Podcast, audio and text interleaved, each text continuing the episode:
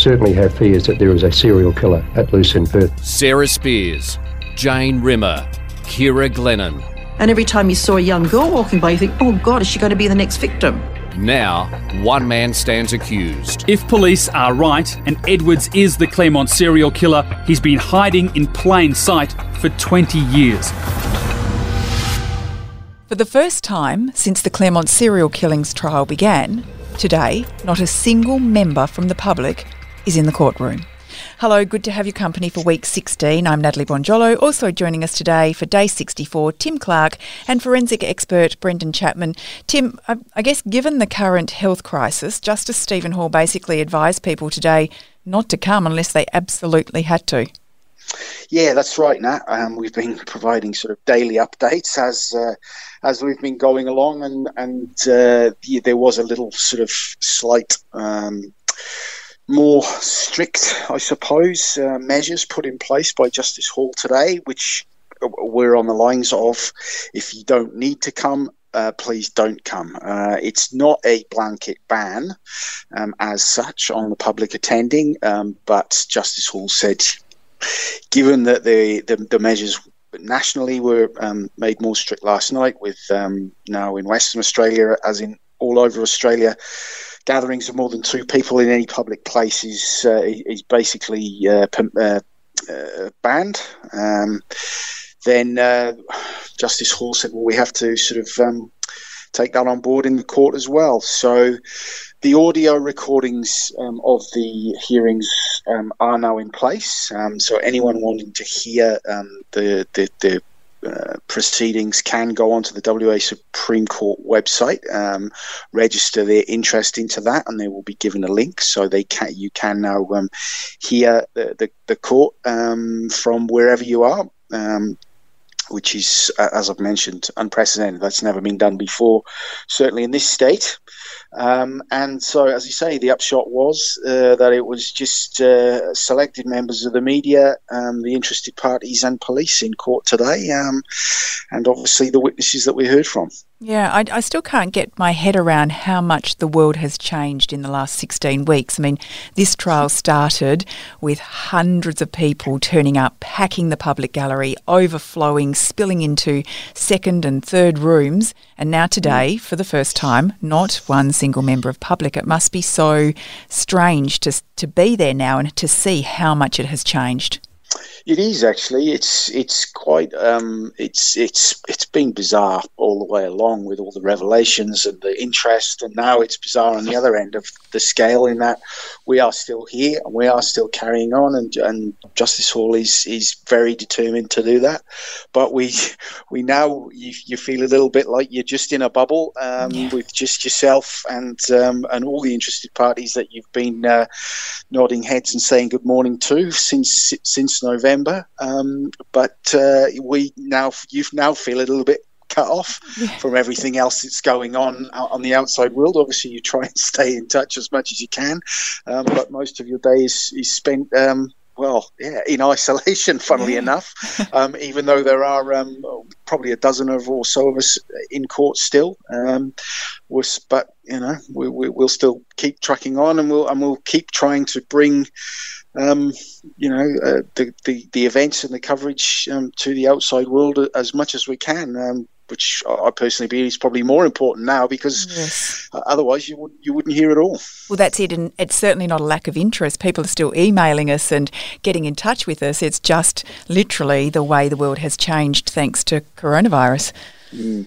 Yeah, it's it's it, it is very you're very aware of it in court, even though um, uh, Justice Hall and the, and both sides have, have still got obviously got a very very important job to do. All right. So today you had two witnesses, and both of them were forensic police officers. And w- what was the main thrust of their evidence today? Yes, so this is um, Sergeants Siobhan O'Loughlin and uh, Jade Sustek. Um, they were both attached to the the special crime um, unit or the the cold case hom- homicide squad um, from uh, 2009 or in 2009 onwards.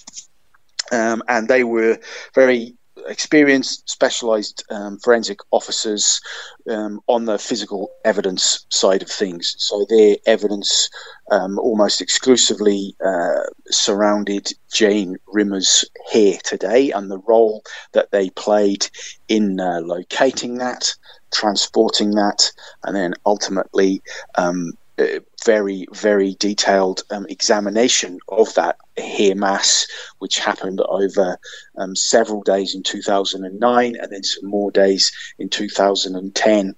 And then there were other exhibits that the, both those officers were also involved in. Um, locating and transporting from from um, place to place, but that was more continuity.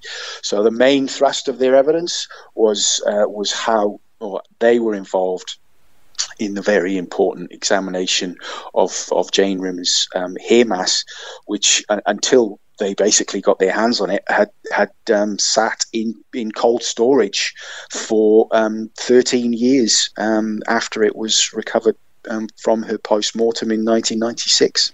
And were they asked in detail about the examination of the hair mass, how that actually happened, what kind of state it was in after being, being sitting in these freezers for all these years? Yeah, very much so. So we did touch on that last week. Um, listeners um, might remember a couple of the officers who were also present, um, uh, particularly one, um, George Patton, who's, who was the scribe on that day or those days when it was being examined. But um, uh, Sergeants O'Loughlin and, and Sustek were the actual people that were doing the examination. So that's that was um, very enlightening and interesting to hear how it was done today. And we, we saw again more pictures, in fact, of, of Jane's hair and, and how it presented after all those years in cold storage. Um, the, the, the reasoning behind the way the, the the examination was done. It was basically teased apart, um, the mass of hair, and then um, uh, split into five separate sections so they could then uh, really drill down into the each examination. And that, uh, uh, as I mentioned, it took four days um, in, in October 2009, and then another the, the first section of that hair actually was again examined in 2010 and um, very significant um, pieces of, of trace evidence um, were found, um, and they are now the ones that the prosecution will part. Some of the ones that the prosecution will use to say there was a direct link between Jane's hair and Mr. Edwards. Brendan, how does the examination of hair mass ordinarily happen? Is it a matter of you know sifting through uh, with tweezers and trying to see what you can extract? Yeah, it's it's predominantly a visual. Well, it is a visual based assessment where you're essentially bringing whatever tools to the table that you can in order to try and identify what might be uh, associated with or entwined within the hair. Um, this is obviously excluding the analysis of the actual hair for DNA. But um, I think we talked last week a little bit about um, some tools we have, things such as Polilights, which are these alternative light sources that we can use to try and kind of enhance contrast against the hair background. But other than that, it's really um, a matter of just using some really acute uh, observation sort of tools with your with with your um, eyes, I suppose, um, assisted by kind of low low power um, microscopes or magnifying glasses to pretty much just systematically comb your way through that. And like any um, forensic sort of examination or forensic sort of search, we really want to ensure that once we've searched it, we can categorically say we've searched the entire area. So we use things like um, zigzag sort of patterns in, in how we might scan scan across the surface of the hair, same as we would on a large scale if we were searching a large area of land as well. So it's really just kind of scaling down what we do on a much larger scale at a, at a crime scene or, or at a um, in a bush environment. And Tim, I understand that some of the photos there were uh, ice crystals still on the hair. Did that have to be removed, or did they talk about that? Yeah, they, they did, Nat. So they, this was, um, I suppose, the the, the longest um, we've ever actually uh, been able to see um, uh, part of of of uh, either Ciara or Jane on the screen um, because, as listeners would remember, um, the, the, the, very detailed evidence about post-mortems and crime scenes um, were done behind um, the screens um, for sensitivity reasons.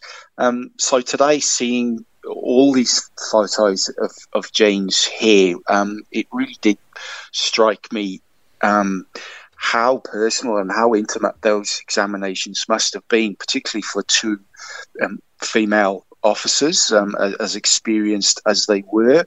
Um, they, I mean, they were asked to do a very sensitive role in, in, in a couple of ways. Obviously, very sensitive in terms of what they were trying to achieve, um, the detail that they had to do, the, the, the minute um, detail on um, a hair sample that one of the officers said was very brittle, very um, uh, fragile because of how long it had been in that frozen um, environment, but sensitive also um, in, in, terms of you are dealing with the hair of a young woman that that that um, that was um, killed so so callously and so um, brutally. So, yeah, uh, and, and those pictures really did uh, bring it home so that the, the, hair had been in the bucket for um, 13 years.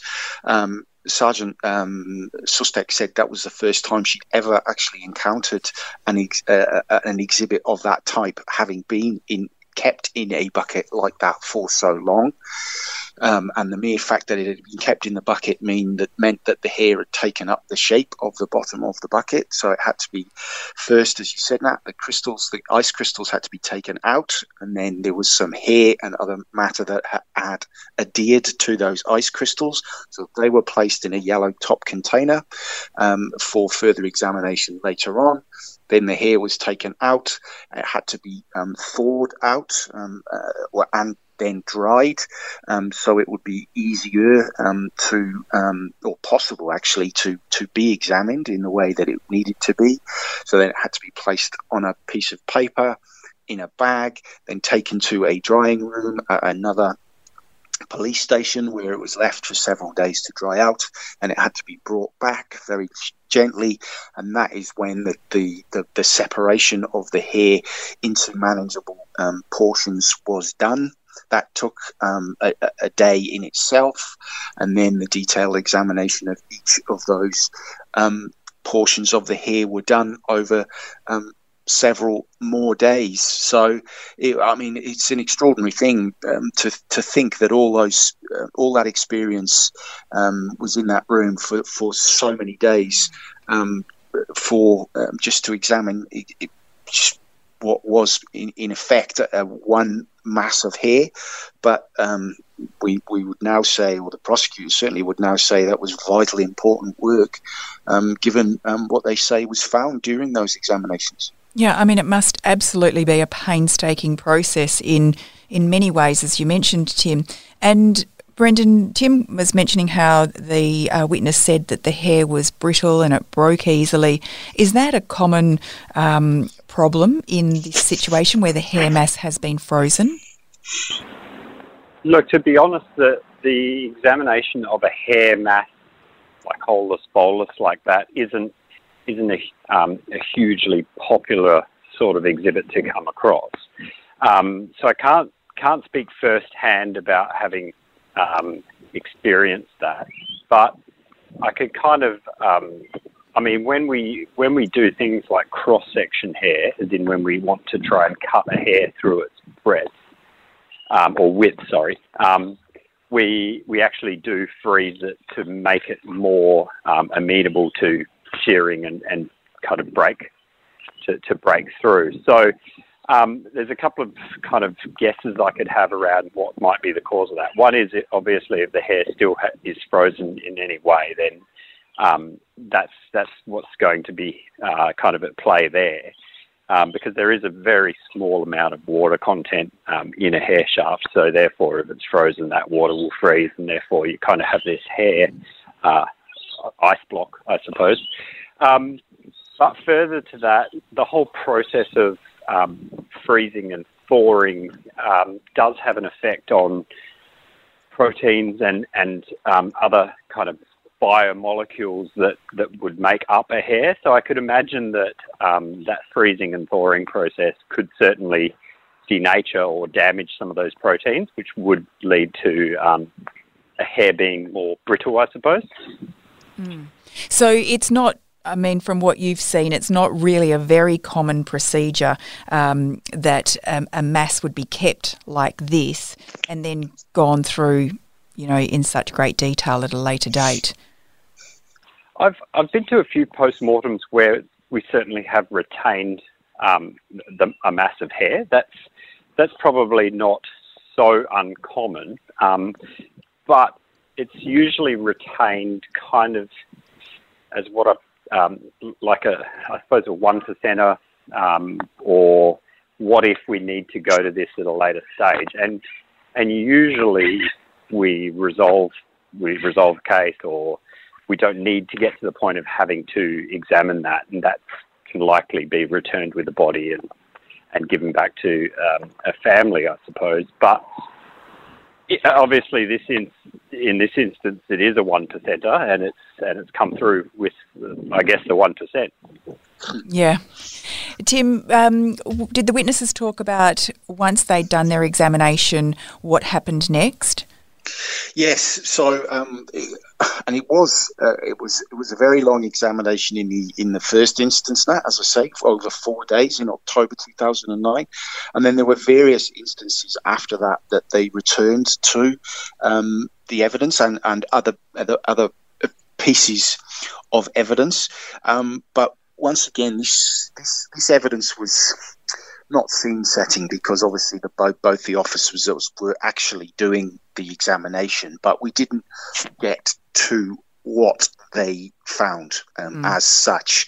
Um, they were um, Sergeant um, O'Loughlin this afternoon said the the examination in 2010 was very fruitful. She said there was significant amount of trace evidence found in that in that second um, uh, uh, look at, at that at the first area of hair, if you like. Um, but the, this was the actual mechanics of it and what it what it was um, what it rel- resulted in in terms of forensic evidence. Um, we are hoping um, to get to over over the next couple of days. Yeah. Was there any discussion about the conditions under which the hair was examined, what sort of room they were in, and those sorts of things? Yeah, again, um, very closely looked at, and that was the, the main focus of the cross examination that was done today. Um, and it, it, was it was given it was 2009 we're talking about now. Obviously, things at the Chem Centre and at Pathwest at that time had moved on technologically. For, um, compared to the DNA um, evidence that we talked about for so long. And uh, interestingly, one of the rooms that they did do the examination in was one of these pressurized rooms that we did and we talked about um, a little bit, which whereby it means that the air pressure, um, a little bit like on an aeroplane or um, when you open the door, um, it nothing can blow in um, or, or, or, nothing can be um, evacuated out either um, because it was pressurized. So that is designed specifically to maintain the integrity of the environment um, that they were they were looking in, and the inevitable questions about um, uh, personal protective equipment (PPE) were asked, um, and it was it was obvious. Very obvious at that time that they were very aware of the potential of contamination because it would appear that um, uh, PPE was was uh, absolutely prevalent in all the examinations. In fact, Sergeant O'Loughlin uh, let a, a, a, little bit of a trade secret slip when she described wearing a bunny suit um, during for one of the uh, one of the examinations. There were a, little, a, few little eyebrows raised, but that's not that wasn't she quickly explained that wasn't um, in the Playboy sense. That was obviously what um, what the examination um, scientists referred to when they talk about their coveralls, their throwaway blue suit coveralls that um uh, that, that they were um, they're aware of wearing wherever they go in a forensic um, sense, and I'm sure. Brendan, you would have uh, you would have donned a bunny suit a, a couple of times in your um, crime scene experience, wouldn't you? I certainly did, and I never really worked out why they're called a bunny suit, but bunny suit it is. Would would um, would the way they are using protective gear be the same, or would that be even enhanced nowadays, Brendan? Beyond a bunny Um, suit? look, Good question. Um, not that I'm aware of, because um, with any sort of PPE, um, we're really trying to create a barrier, I suppose, between what the the examiner is wearing and the exhibit. Um, but we also do know that some of those um, bunny suits, for want of a better word, can actually um, come with their own um, fibres that can be um, transferred, I suppose. So um, the, the main thing is knowing, it's a little bit like DNA and DNA contamination. If you know the source, you can account for it. But if it's when you can't account for the source, so if you do have foreign fibres, for instance, appearing in a scene and you can attribute it to a particular piece of PPE or a particular um, uniform or a particular type of clothing that was worn at the scene, then it's kind of not really a, a big issue if you can account for it. So it's much the same as DNA. If you can account for it, it's less of an issue. Um, it's really when you get those kind of, we can't account for this. Could it be, you know, something that was legitimately left there at the time of the offence, or could it just be incidental? I'm curious at what point would a forensic examiner now put on their protective gear? Is it before they get in the car to drive to a scene or to the lab? Um, or is it when they get to the lab? Because obviously, we're talking about the idea that fibres from the car have been transferred into um, the examination room. So, when do they put their gear on? Uh, it kind of depends on what sort of gear you're talking about and where and, and what sort of a lab or environment you're talking about. But most um, modern labs, or even when you establish a scene um, out in in in the, in the real world, um, you kind of have these donning and doffing or gowning up areas which are uh, external to the actual crime scene or external to the lab, but close enough that you're not you know, wearing it as you're as you're traipsing through a, a busy office before you get into the lab. So um, there's no sure fast answer on that. But I mean, to use a lab scenario, you would pretty much be gowning up in the PPE immediately before entering the room, or uh, within a small entry area to a room before the room. And and you'll hear about a lot of this um, with the coronavirus. Um, sort of uh, isolation rooms and things like that, where nurses and medical practitioners are doing exactly the same thing. They're walking into a first room um, and donning uh, their PPE, and then they go into the second room. And there could be various stages there of once you enter the the room after the donning and doffing room, you may then put on another layer. Um, it all depends on what the analysis is and, and what sort of um, or what the laboratory um, procedures are. Yeah. On that, Tim, were the witnesses asked about the cars they drove and those kinds of things? Yeah, they certainly were, Nat. The uh, the regulation question, um, and the, the answer is pretty simple. There was one car um, that the forensic um, team uh, had access to, uh, a, a Toyota Prado. Um, so that seemed to cut off that um, line of questioning at the pass. Um, but uh, we will hear a lot more about cars this week, I've been told. Um, some of the later witnesses this week scheduled um, will delve very deeply into um, Mr. Edwards' car, which um, was seized. Um, the actual car that he was driving in 1996 and 97, and police managed to locate that, and so that was seized on the same day that he was arrested.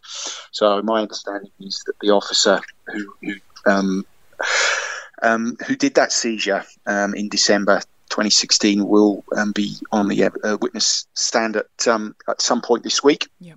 Um, and then there will be a lots more about um, Holden's in general um, and and the car and the fibres that come from those um, from those Holdens or the materials that were used in those Holdens at that time, and um, and whether they were a match. So yes, we will hear a lot about cars um, in the coming days.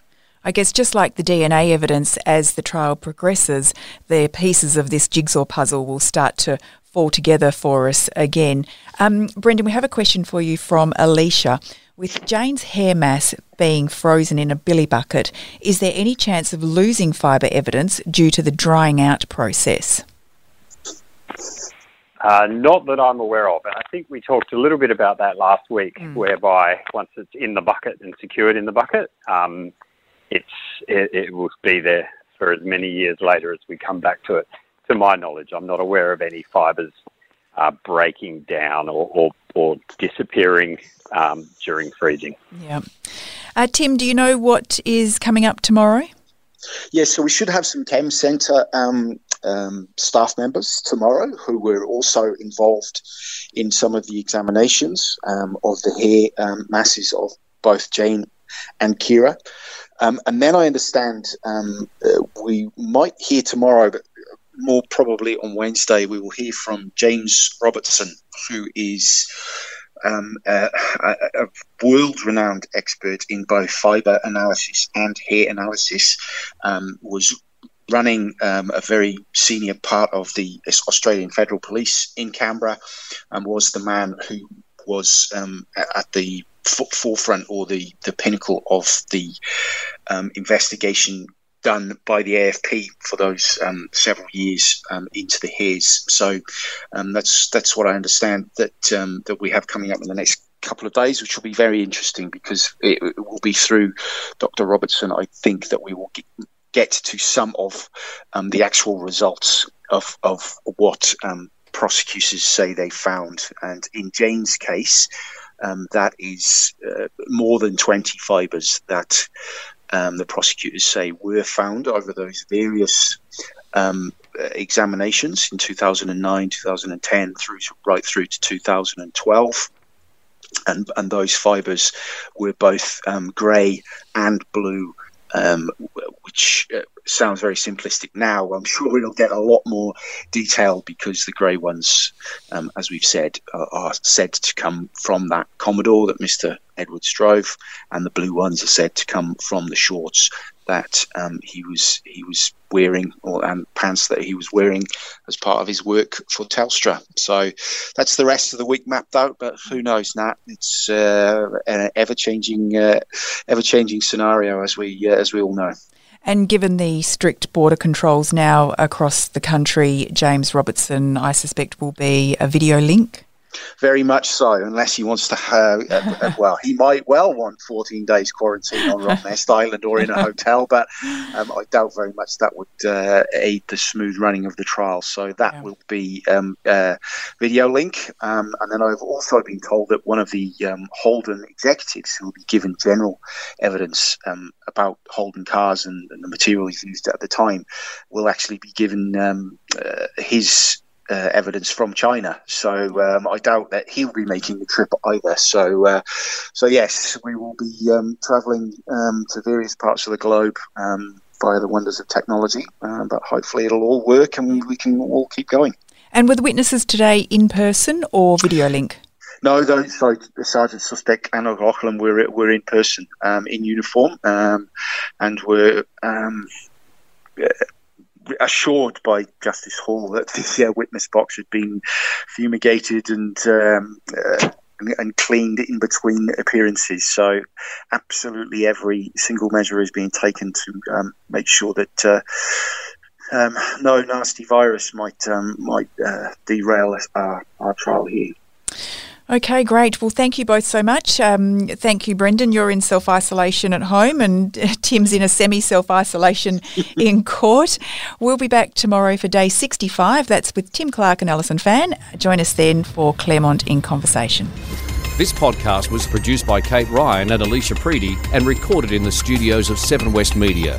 Audio files were provided from the archives of the Seven Network and the West Australian. Sign up for daily emails and all the latest on the Claremont trial at thewest.com.au. Flashpoint, returning to 7 on Mondays at 9 pm, demanding change and discussing issues that matter to West Australians.